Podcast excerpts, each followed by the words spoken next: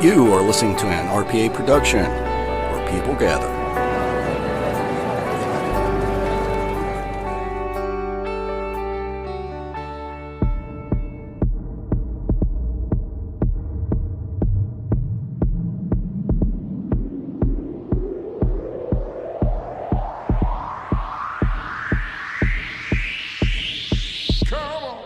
Ladies and gentlemen, RPA is proud to present Aaron's Horror Show with Aaron Frail.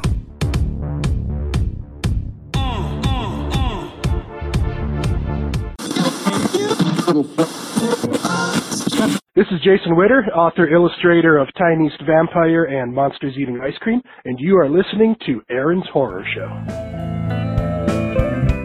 Welcome to Aaron's Horror Show Season 2, where we talk about some movies and read some fiction.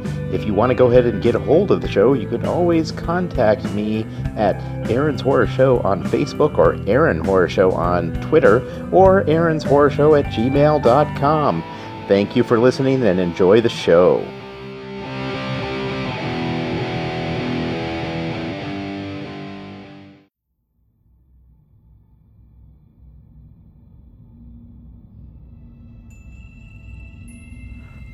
Welcome to Aaron's Horror Show, and I'm your host, Aaron Frail. All right, I got another installment of Christmas Elf Secret Agent for you. We are getting close to the end.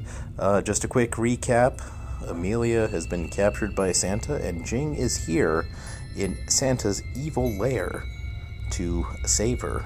And uh, yeah, they're Jing and Krampus are in the middle of infiltrating the evil lair. All right. That's all you need to know. And if you want to know more, of course, there's a ton of episodes uh, that, that center around this story. All right. Here's the title of the chapter. And if you ever saw it, you would say it glows. Jing and Krampus made it through the third level with no resistance. The rooms and the halls were eerily silent. Even Santa wasn't in his personal quarters. Not that the emptiness of the floor was surprising. No one ever got any sleep on Christmas Eve, but the ruckus they had created on the second level should have brought the security force in full. When they got to the servants' stairs, Jing poked a mirror inside and didn't see anyone. It was a little too easy, but Jing didn't see any other way. The big spiral staircase would make an, him an easy sniper target on the fourth floor hangar. However, he couldn't shake the feeling that he was about to walk into a trap waiting for him at the top of the stairs. He decided to try another way. Come on, Jing said, and they turned from the stairs. We're not going that way. We're not? Krampus questioned. No, Jing said. Follow me. They wove back through the hallways until they were in front of a guest quarter to the opposite side of Santa's bedroom. Jing kicked open the door.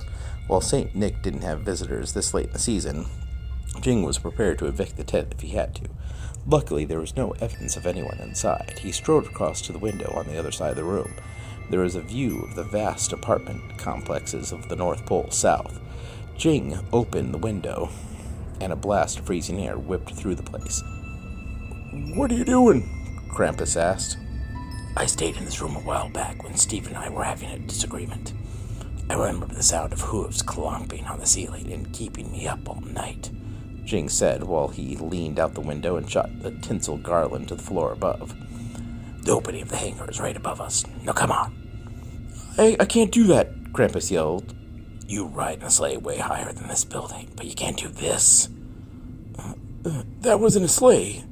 This is out in the open. What if I fall? You won't. And if you do, we'll be attached to each other like mountain climbers. Uh, can we take the stairs? There will probably be dozens of elves waiting for us at the top. At least this way, they won't see us coming. Look, man, you're, you're physically fit and, and able. I can't even go up a flight of stairs without getting winded. Uh, I can't make it. Jing acquiesced. Fine, wait for me by the stairs. If you hear anyone but me coming, hide. Krampus nodded and left the room. Jing hopped out of the window and scampered up to the side of the house. The frigid wind was bit his skin.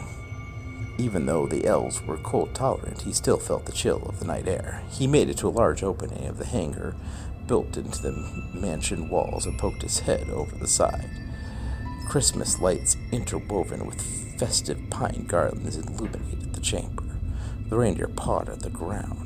Rudolph's nose glowed. Elves were frantically grabbing presents from a conveyor belt and stuffing them into one of Santa's sacks. There was another group of elves who were cracking open crates and shoving bricks of a white powdery substance into another one of Santa's bags. As Jing suspected, Kolachki stood on the outside door of the staircase from the third floor with a contingent of fifty or so tack elves. It was a little overkill, but Glitter wasn't the type to leave a job unfinished. Speaking of his arch nemesis, she was nowhere to be seen, nor was Santa. He knew Santa had to leave soon if he was going to make his trip around the world. The elves finished stuffing the sack, pulled it towards the sleigh, and tossed it into the trunk. The other group threw one of the brick filled ones into the back, too. Both groups brought out another bag and began stuffing again. Jing climbed into the room and dodged through the crates. One of them was open. He reached inside and snagged one of the bricks. Before anyone noticed, he slipped back into the shadows and tasted a small sample of the substance inside. It was heroin. Drug running toy manufacturers had stuffed them into bears, but not Santa. At least that's what Jing used to think. Jing needed to put a stop to it. He glanced back up at the Christmas lights. There was a thick, large, outdoor Christmas lights with all the little fire warnings on the outside.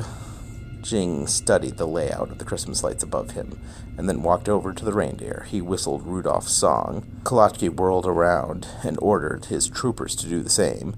They all pulled their guns and pointed them at Jing. The worker elf stopped what they were doing and the presents began to pile up. Kolachki raised his hand, and the soldiers stood at the ready. Jing smiled and petted Rudolph. There's a good boy. You know Uncle Kolachki isn't going to shoot me. Not with all these reindeer around. Kolachki put his hands down, and the elves lowered their weapons. You will not get off that easy. The giant elf ordered his entourage forward. Jing waited just for the right moment. He rapid fire razor fl- snowflakes from his pouch. Instead of aiming at his attackers, he tossed them up at the Christmas lights above. The tack elves flinched and turned their gaze upwards. Even Kolachki was curious. He cut through the garlands holding up the Christmas lights, and the entire mess of wires fell from the ceiling and landed on the approaching group.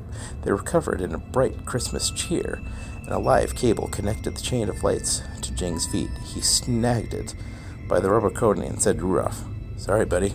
He shoved the metal part of the wire to Rudolph's nose. Electricity jumped through the cables and shattered all the light bulbs. Lightning spewed from the remains of the wiring. The entire group shook as the shot coursed through their bodies. Jing pulled the wire from the dizzied reindeer and patted the beast on the back. It should have been enough to knock them unconscious, but not kill them. Jing heard the stories of new handlers who got too close to Rudolph's nose, waking up on the other side of the pen hours later. Kolachki was the only elf standing at the end of it. He brushed the tangle of charred wire from his body and grinned at Jing. The bruiser lumbered across the room. Jing readied a pair of green tinted brass knuckles and crouched. The giant swung both of his fists, and Jing slid under the elf's legs. One punch with the brass knuckles should have been all it took, but Kolachki grinned and turned around. The massive elf was immune to pain. Jing dodged through a few punches, drawing blood, but was unable to face the indestructible opponent. Wanting to avoid the same thrashing, he got at the hospital. Jing hopped around the room and used his agility to his advantage. Despite his best efforts, Kolachki still got a lucky blow that knocked the errant SCF into, the, into a crate, shattering it to pieces. Jing shook it off and jumped to his feet. He was wobbly and probably couldn't sustain another blow like that. He backed towards the open hangar door while avoiding swings. Once the pair got to the edge, the wayward SCF crawled up his enemy and gouged to the eyes. Kolachki thrashed back and forth to remove the unwanted guest. Jing made a show of being flung over the edge. Once he was out of view, he shot tinsel into the lip of the hangar and dangled just out of sight. Kolachki leaned over to get a look. Jing shot more tinsel with his free hand, and it wrapped around the feet of the giant, and the SCF yanked it and threw the massive elf off balance. Kolachki tumbled over the edge. Jing tightened his grip and prevented his adversary from falling the full four stories. The wayward SCF made a promise, and he intended to keep it. He tied off the tinsel holding the rifle and left the giant struggling to, to turn right side up. Jing crawled over the edge and walked towards one of the tack elves. He checked the pulse. The heart was still beating. He turned to the workers who were aghast. Jing glared at them. What are you waiting for? Keep working. The elf scrambled to get through the backlog of presents. Jing walked up to an elf who was about to grab a big brick of heroin. I want you to take all the drugs you've packed in the sleigh and all these crates and dump them out. Uh, but Santa will torture us, the elf said shakily. I'll kill you too if you don't do what I say, Jing glared. The elf swiped a brick of heroin from the crate in front of him and walked over to the opening of the hangar. He stabbed the knife in the block and cut open the plastic. He shook it out, and the powder dissipated in the wind. Two others took a stack of heroin from the sleigh and began dumping it out. Jing nodded and turned towards the staircase. Krampus was already at the top. He surveyed the mass of unconscious elves and said, Whoa, that's some crazy moves you got there. Do you think you could teach me? I'm, I'm a pretty peaceful guy, but my own brother betrayed me, you know? I, I can't, you know, have a little self defense, really? It can't hurt. Come on, Jing said. And they turned to the big spiral staircase that would get them to the fifth floor. Santa Honey, the only thing I really do need. They stood in the front of a set of large double doors at the top of the spiral staircase. They had a silver trim and were painted with green and red stripes. It looked like the entrance to a holiday themed park. There was no way to enter discreetly. Not that it mattered. Anyone up here would have either heard the ruckus down below or have known when Kolachki failed to check in. Jing pushed open the doors, ready for action. However, the inside was not what he expected. It was a control room, much like a NASA mission control room. Jing saw in almost every space movie. There were many elves in front of monitoring stations. There was surveillance footage of kids on some, police moments on others, and some that look like drug cartels. There was a map of the globe in the center with red and green pins all over the world. Green were gift deliveries, red were drugs, according to the stats on the screen edge. The monitoring stations cascaded towards an office overlooking the entire operation. Santa stood vigilant with glitter by his side. He nodded at the newcomers and beckoned them forward. Kris Kringle had a gargantuan weapon that resembled a Christmas themed cannon. The unlikely pair walked through the tiered rows of operators to the top where the masterminds awaited. The workers chattered over headsets and relayed information about the operation. They didn't seem to notice the twin brother as he walked by. When Jing was at least ten feet away, the big man in red said, That's close enough. Jing halted, and Krampus stood behind his protector. Glitter did not make any moves against them, but she was at the ready. Ho, ho, ho, Santa chuckled. I see you found my brother. Though why you brought him, I can't imagine. It's as the saying goes better confront your family than lock them in dungeon for 150 years, Jing said. I don't think that's the saying, Kris Kringle said. I was being sarcastic. We really need to work on your one liners. There'll be time for that. Jing, you really are my best. I would have brought you to the fold earlier, but you have this sense of honor and duty that always gets in the way. It's really ironic for a guy that tortures people for a living. Why? You want to be next? That's getting better, St. Nick said. The only reason you're not dead right now is because I really can't think of this operation without you. Remember that thug you took out in Jersey, the one with the tear ducts? You know, he, he didn't have any tear ducts? Well, you made him cry. Now that's talent. I love you, Glitter, but if you need to take somebody guy, Jingles is my guy. I, I love you, Glitter, but if you really need to take someone down, Jingles is my guy. Come back to us and I'll tell you what. I'll never lie to you again. You'll know about every operation and I'll even cut you in for a stake of the business. Let's say, uh. 7%? Jing saw the tiniest flinch in Glitter and said, I bet Glitter doesn't even get that much. You bet that right. I love Glitter and probably one of my favorite side girls ever, Santa said and smacked her on the butt. But there's no one like you. You took out Kolachki. He's made of iron. 7% is nothing to sneeze at. heroin is a solid percentage increase over the last few years with the opioid epidemic and all. What, what's better is that we lose virtually no product. Do you know cartels lose about half their stock due to DEA drug raids every year? No one suspects Santa, so I don't even care if my elf swipes some for personal use. My loss ratio is about one out of a thousand. And, and since I'm about to deliver all over the world, I make a buttload of money doing it. I'll even get you a Christmas bonus large enough to buy your own private island. What about Amelia? What have you done with her? There's that sense of honor and duty again. She's safe with her family. Glitter, his right hand elf clicked a button on the keyboard at the desk in front of them.